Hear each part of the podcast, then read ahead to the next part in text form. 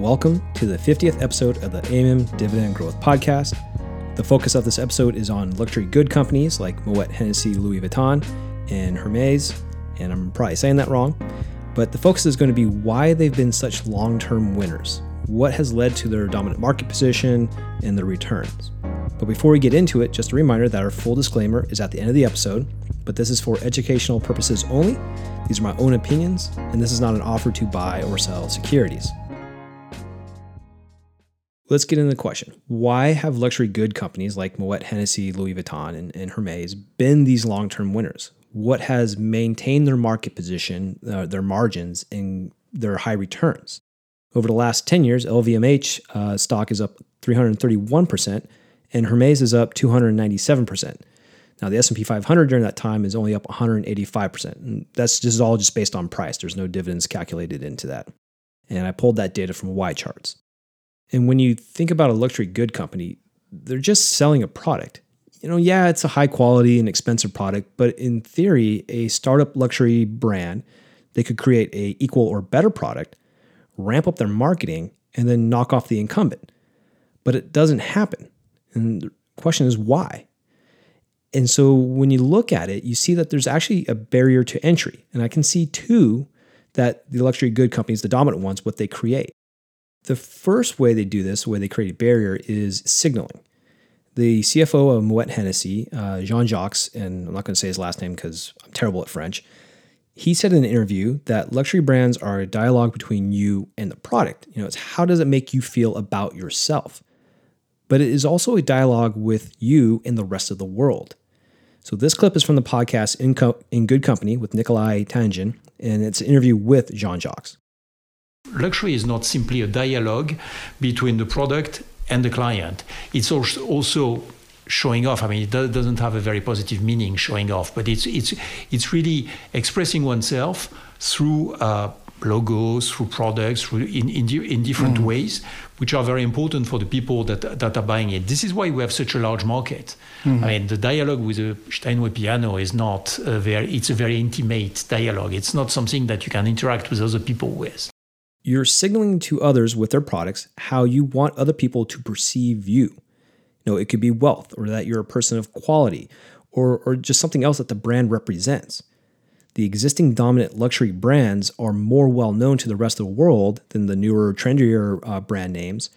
Therefore, the other people out there, they're more likely to understand the signal that you're putting out with their products. The second way that they're building barriers is through heritage and longevity. LVMH goes to great lengths to tie itself to historical moments and historical people. You're drinking the same champagne or liquor as Winston Churchill. You're wearing the same Berluti shoes as Greta Garbo did. These ties to history and these historical people, they don't exist with those newer, trendier luxury brands. And that tie to history means the dominant luxury brand is built to last. It has longevity. So if you want to tie yourself to that history and you want to be associated with it, you want to be associated with that heritage, then you're going to buy the existing dominant luxury brands. And this longevity protects the signal that you're trying to send out to the world. With newer brands, you don't know if they'll be around in 10 or 20 years. And people won't be able to pick up the signal you're trying to send out to the world if that brand goes defunct.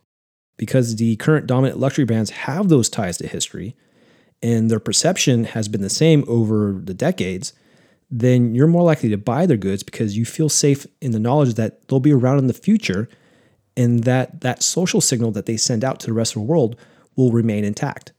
So from something that just inherently lacks a barrier to entry, that's consumer products, we start seeing one emerge with these luxury goods because of the cultural and psychological cues that they use to build their barriers. And then those cues become hard to overcome for newer, trendier brands. In that same interview, Jean Jacques said they've incubated some new brands, some new luxury brands, but they haven't gotten big. They remain small because the existing dominant ones have built such a huge barrier and have built such a huge market position and market psychology with the consumer. And it's because of that these brands have maintained their aspirational status among the mass affluent. And that maintains their pricing power, maintains their margins, and maintains their high returns on equity and invested capital. And it's what's made them long-term winning businesses. Now, we don't own either company. LVMH is on our watch list, but they trade on the pink sheets. You know, they don't have an ADR, so it does make it a little tough to own them in any sort of size. but we continue to watch them, and maybe one day we might add it to the portfolio. If you want to join our email list and get all our write-ups on positions that we own currently, and when we post new podcast episodes, there's a link in the description for you to sign up and do so. And if you want to learn more about the AMM Dividend Growth Strategy for your personal account or for your clients as a separately managed account, then you can call me or email me. Both of those are in the description. And until next time. The opinions expressed in this podcast are those of Glenn Bush and do not necessarily reflect the opinions of American Money Management, LLC, an SEC-registered investment advisor who serves as a portfolio manager to private accounts.